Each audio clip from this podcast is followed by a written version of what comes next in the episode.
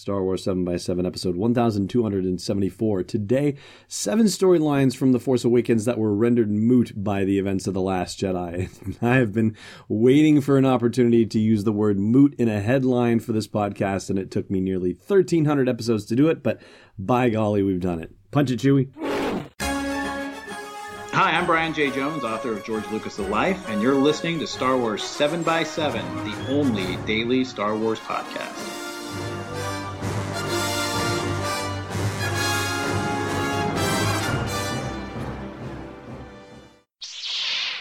Hey, Rebel Rouser. Welcome to Star Wars 7 by 7 I'm your host, Allen Voivod.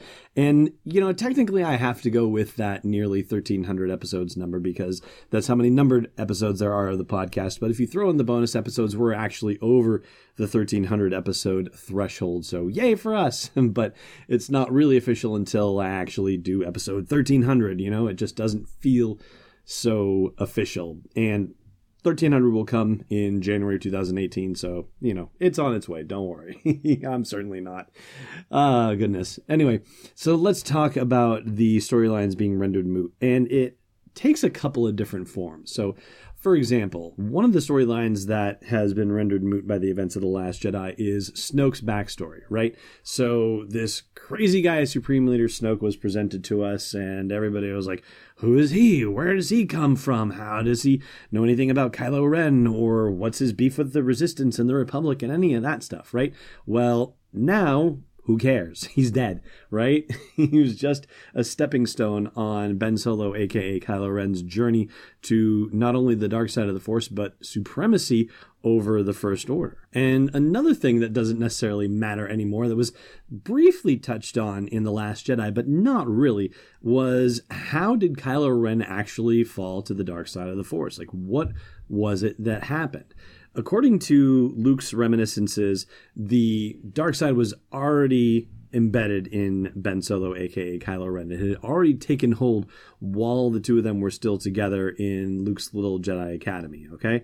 And I'm sure it didn't help finding out that Darth Vader was his father and finding out probably not from Leia or Luke or Han, right? But the how and the why and the where and the what and the when of the recruitment of Ben Solo to the First Order and to the dark side of the Force by Snoke or by whatever other means. But Snoke is really the guy who's been identified as the person who did it, right?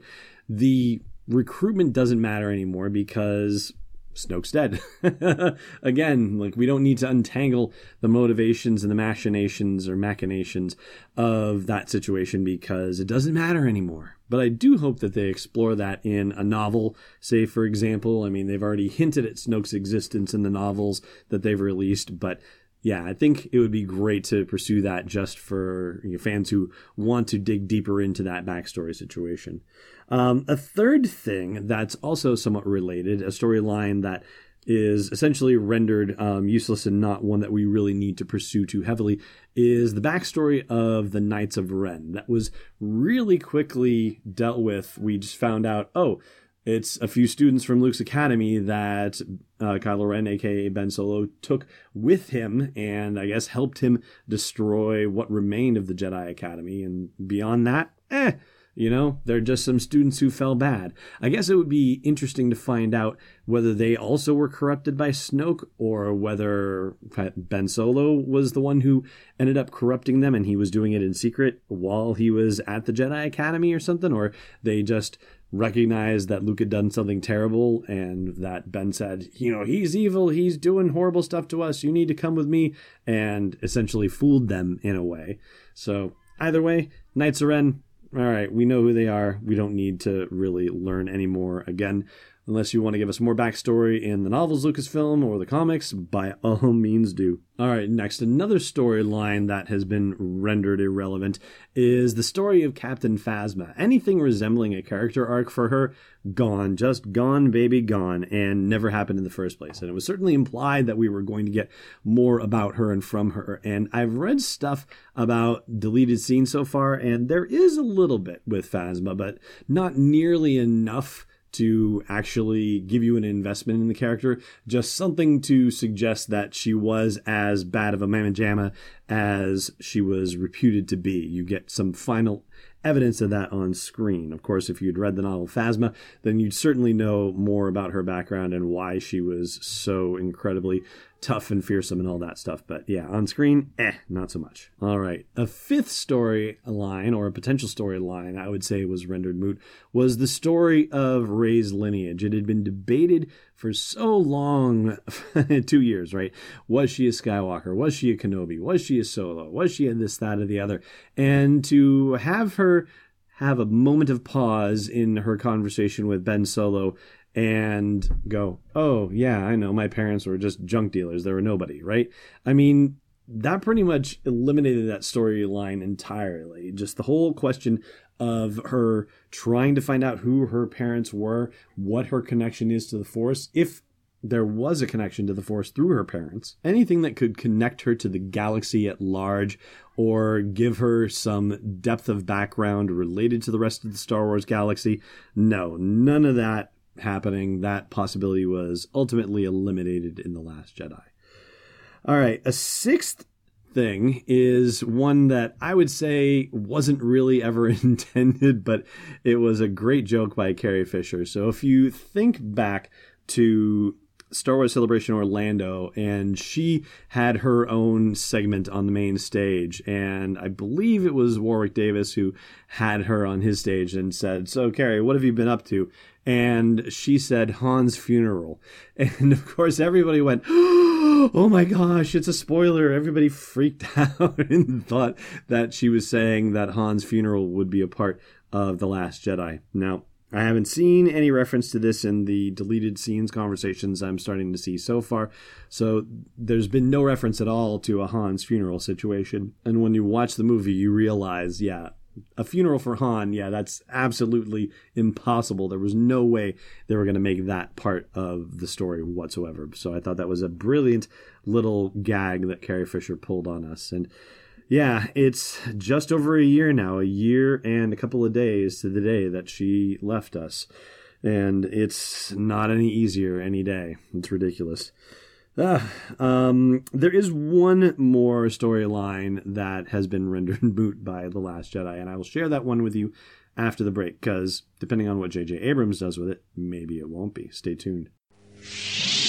This podcast is brought to you by Nissan Intelligent Mobility. And I guess the best way you can think about Nissan Intelligent Mobility is to kind of equate it to having an astromech right inside your car, right? You know, the X Wings will have astromechs, but in this case, it's not going to plot your hyperspace jump for you.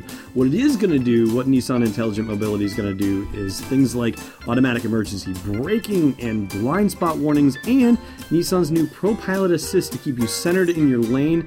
And it begins the journey toward autonomous driving with advanced driver assist technologies. You can learn more about it at sw7x7.com slash NIM. Yeah, that's the initials for Nissan Intelligent Mobility. Once again, that's sw7x7.com slash NIM. Welcome back. All right, so when I talked with you yesterday about the story options and choices that Rian Johnson has left J.J. Abrams with, I talked about the fact that you know he's almost in a place where the original Star Wars was, where he has to jump ahead. And if we're going to end this set of three movies with the Resistance, aka the New Republic, whatever it's going to be called in episode 9, triumphant and the First Order ultimately and completely defeated, then we have to get past a lot of stuff. We have to get past alliances being rebuilt. We have to get past the numbers of the resistance growing strong enough to be able to take on the First Order, right? We have to get to a point where the resistance or whatever it evolves to be is powerful enough at the start of the movie that they are able to take on the First Order and defeat them once and for all.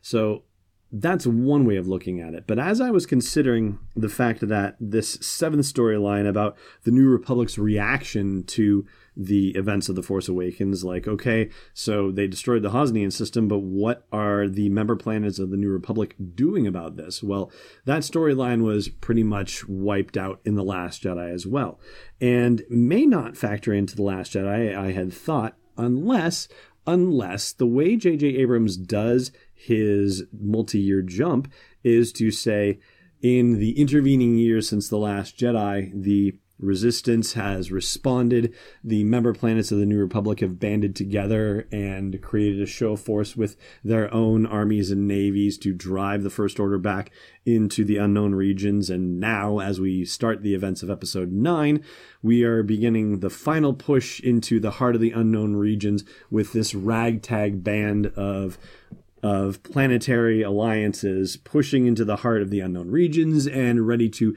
destroy the First Order and Kylo Ren once and for all. Okay, so that's another way that episode 9 could go. But for right now, it looks like it's going to be an underdog story based on the way Rian Johnson left things. And the fact that nobody responded to the Resistance's SOS call from Crait suggests that the New Republic has just essentially been wiped out, flattened, that planets aren't responding to it. They're actually hiding, cowering based on the First Order and the action that they took against the Hosnian system.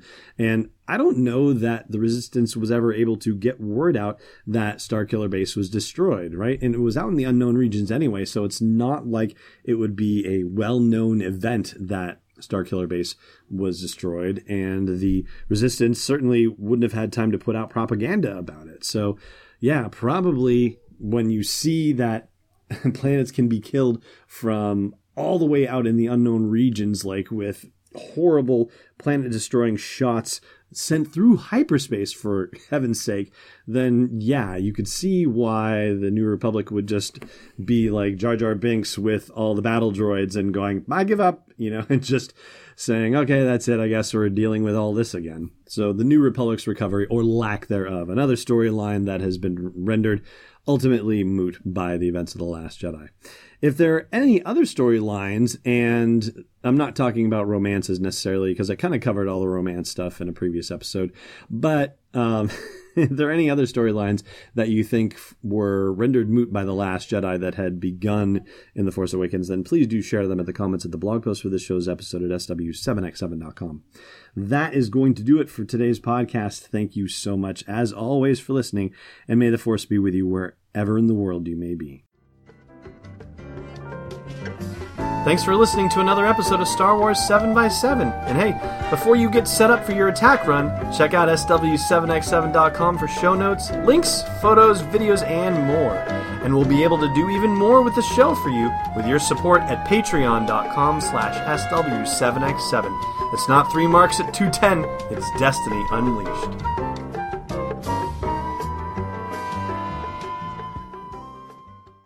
Podcast is not endorsed or sponsored yet by Lucasfilm Limited, Disney, or 20th Century Fox. is intended for entertainment and information purposes only. Star Wars, the Star Wars logo, all names and pictures of Star Wars characters, vehicles, and any other Star Wars related items are registered trademarks and or copyrights of Lucasfilm Limited or their respective trademark and copyright holders. May the force be with them. All original content is copyright 2017 Star Wars 7 by 7 We hope you love it.